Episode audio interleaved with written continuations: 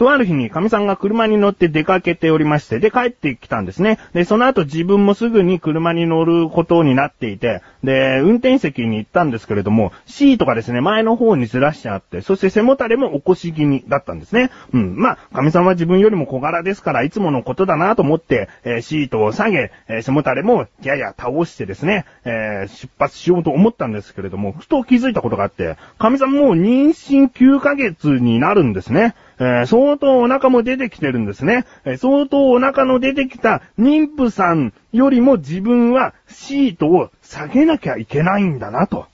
あー、なんかね、こう、切なくなっちゃってね、どう見てもお腹出てるのは、神さんの方なんじゃないかなと、ちょっと思っちゃいましたね。えー、ということで、その差はどうか、足の長さじゃないかなと思い込みたい自分がお送りします。菊池のなだらか向上心。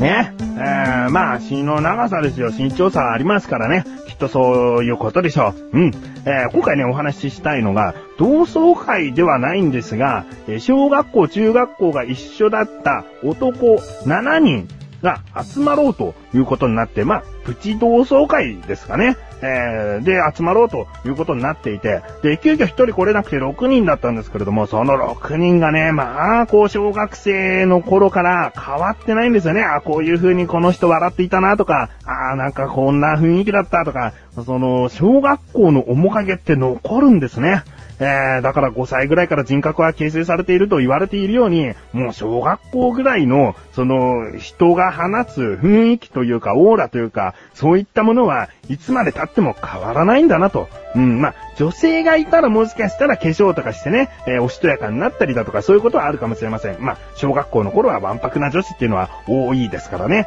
えー、その点男子というのはそんなに変わっていきませんから、ああ、こんな感じだったなっていうね、本当に懐かしい、えー、変わらないね、なんていう会話をね、もうたわいもなくしました。えー、だけどね、実際は、えー、15年ぶりぐらい、約みんなそれぞれ10、うん、長い人で15年、短くても10年ぶりぐらいの人で、それぐらい久しぶりだったので、おそらく知らない部分も増えて変わったところはたくさんあるんでしょうけれども、基本的な部分っていうのは変わらないんだなと思ってね。えー、で、自分もですね、とある人からですね、章変わんねえなって、こう、こう6人が集まってる中で、えー、章変わんねえななんて言われて、ああ、そうみたいなことを言った時に、二人がすかさず、えー、超変わったじゃん、すげえ太ったよっていうね。いや、もう、その二人は、最初に、こう集まる段階の時に、こう自分と、えー、徐々にこう人が集まってきたんで、自分と、その太ったよって言ったやつが二人、こう来て、三人で最初話してた時は、一切こう、太ったねなんていう話してなかったのに、一人のやつが小変わんないねつった時に、いやいや、すげえ太ったよっていう風に言われちゃってね。えー、まあいいのよ。わかってるから。えー、だけどこう、久しぶりに会った最初の一目で、もう、あ、すげえ太ったって思われてたんだな。あそこがね、悔しいというか、悲しいというか、まあ自分らしいというか、まあ別にね、傷つきはしないんですけれども、あのー、太ったねっていうのはね、あ、でもそうだな、言わ、言わないままだったら言わないままでいいかな。あ言われ、言われないんだったら言われないで自分はいいかなと思うし、えー、言うんだったらもうズバッとこう言っちゃって構わないと。えー、思います。えー、このね、プチ同窓会の話、えー、一人に絞ってちょっと話したいこともあるんですけれども、それは次回お話ししたいなと思います。ということで、まあ、あのー、本当に基本的なものっていうのは小学校ぐらいからずっと変わらないんだな、ということを知りました。駆け上がりラジオでは話題のニュースや噂のネタ、はたまた空想科学まで、ティードリンキングトークをお届けしています。配信は毎月10日、20日、30日です。駆け上がりラジオで、検索検索検索検索検索さあ、コーナーに参りましょう。自力80%。このコーナーは日常にある様々な疑問や質問に対して自分で調べ自分で解決していくコーナーでもあり、リスナーの方からのご相談やお悩み解決していくというコーナーです。今回もメールが届いております。ありがとうございます。なだらかネーム、にわか赤いマリーンズファンさんですね。ありがとうございます。本文、こんにちは、しおさん。ベイスターズの調子はどうですか？私がスタンドへ応援に行くと、マリーンズは負け知らずです。今のところですが。ああ、野球ですね。確かにお名前が、にわか赤いマリーンズファン。まあ、マリーンズは赤くはありませんが、マリーンズファンなんですよね。えー、にわかなのかな？応援に行っているぐらいですからね。えー、結構なファンじゃないかなと思います。いいですね。行くと負け知らずならもう毎回マリーンズとしては来てほしいと思いますよね。うん、で、自分はベイスターズファンと。ね今ベイスターズの調子はどうですかということなんですが、今の段階の順位は5位ですね。えー、なんかまだまだですね。うん、ここからなんかその順位のあたりをうよいよするんじゃないかときっとね、こう、プロ野球解説者とか、なんか順位下の方に予想してたりするんで、えーそういう風に、ベイスターズにあまり興味のない野球ファンの人は、その辺にどうせいるんだろうと思ってしまいますけれども、ファンとしてはですね、こっからどんどんどんどん上がっていくんじゃないかなと、思うんですよね。例えば、負傷して、あの、出場できていない選手がいるんですね。えー、言ってしまいますと、筒香選手とかですね、えー、ジリ投手、牛田投手、などなど、こう、復帰してきたら、今以上に厚みを出して、そして、どんどんどんどん勝率が上がっていくんじゃないかなと、思っております。うーん、なのでまあ、まだまだですよ。今はちょっと調子がいいとは言えませんがね。えー、続き、さて、子供の頃には野球観戦に行くことがなく、30代になってから職場の同僚に誘われてマリーンズの応援に行っていました。バレンタイン氏が監督を辞めるとともに、マリーンズへの応援熱が冷めて、ここ数年行っていなかったのですが、今年、旧友との再会で内野での応援だったのが外野で声を張り上げての応援を体験しました。ストレス解消に一役買っているので、次の日の仕事は調子がいいです。ああ、いいですね。ああ、30代になってから応援に行ったんですね。うーん、自分はね、逆に、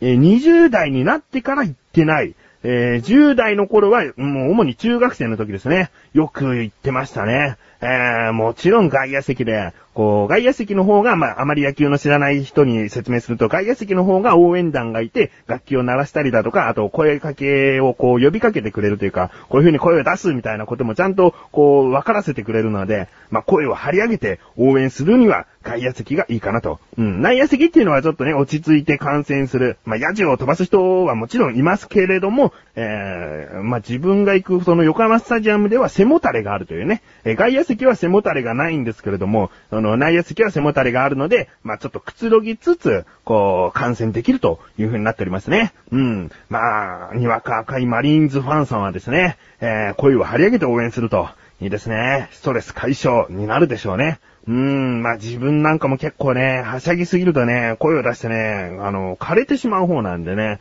あの、気をつけたいなと。うん、で、あの、ちょっと話ずれますけれども、あんまりね、コンサートとかライブとか行かないんですね。えー行ったとしても、なんかこう、うん、一緒に盛り上がれないんですよ。なんかこう、うーん、例えばボーカルの人の名前を叫んだりだとか、その、一緒に大声で歌うとか、そういうことがね、ちょっとできないんですけれども、野球の応援はね、テレビの前でもこう、ホームランとか打つと、うわーってね、一人で声を出しちゃうぐらいなんで、多分野球は我を忘れて声を出しちゃうんじゃないかなと思います。うん。えー続き、実は内野席の時に一度なだらかに質問を送ったことがあります。あ、これがカッコ書きで飛んできたボールが客に当たるとき、どうなるのかという質問ですね。えー、これはなだらか向上心第132回で、ファールボールが当たったとき、球場側はどれぐらい慰謝料というか、えー、お金を払ってくれるのか、まあそういった処置をしてくれるのかということでしたね。うん。これはですね、あのーその時まだきちんとそういった例が出ていないので、そういう決まりというか規則というものはありませんと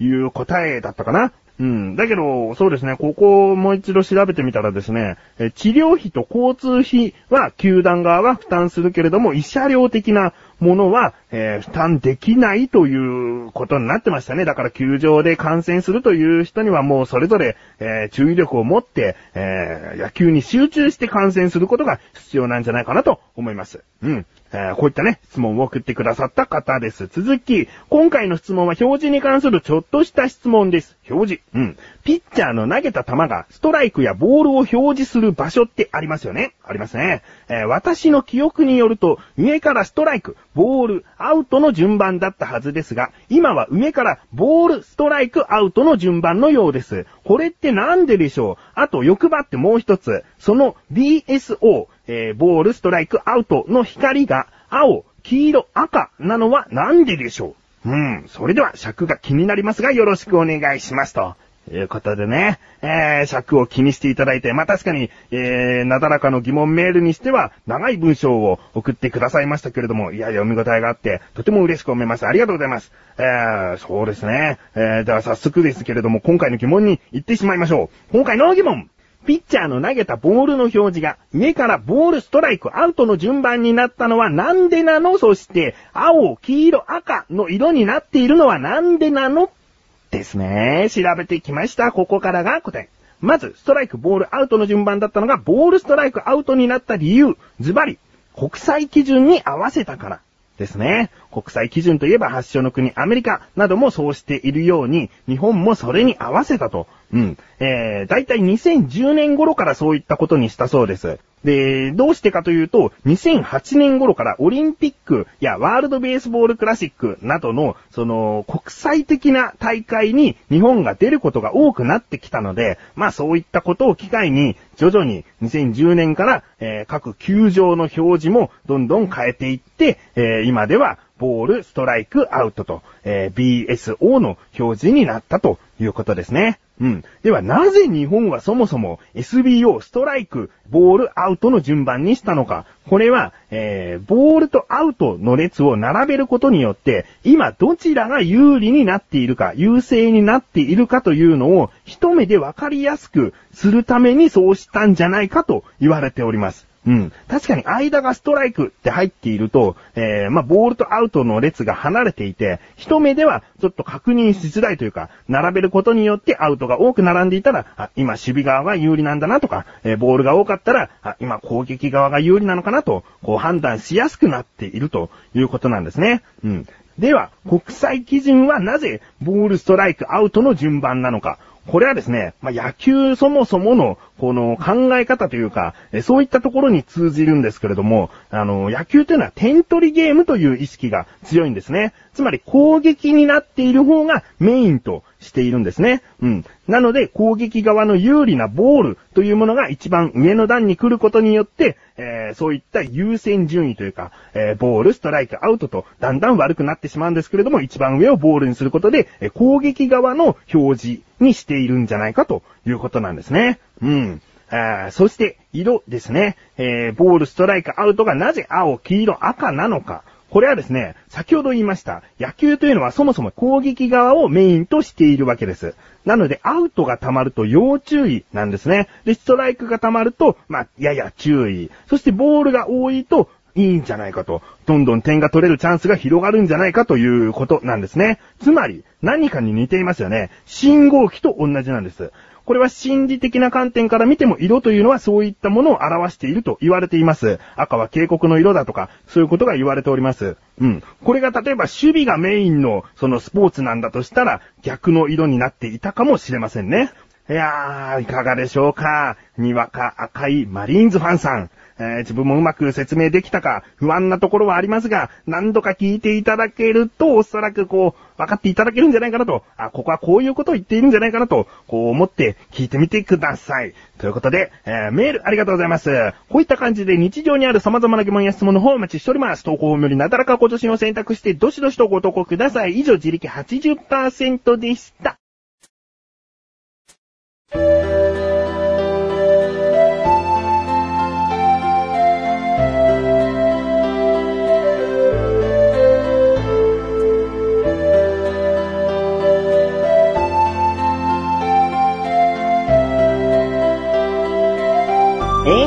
エンディングでーす。えーお知らせです。このなだらか向上心が配信されたと同時に更新されました、小高菊池の小田カルチャー、聞いてみてください。今回はですね、キュウリの話をしたりですね、あと、知ってますかね、冷たい熱帯魚というね、映画のお話をしたりしています。なぜちょっと小声チックになったのかは、本編を聞いてみてください。ということで、なだらか向上心は毎週水曜日更新です。それではまた次回お会いいたい菊池翔でした。メガネ玉にでもあるよ。お疲れ様です。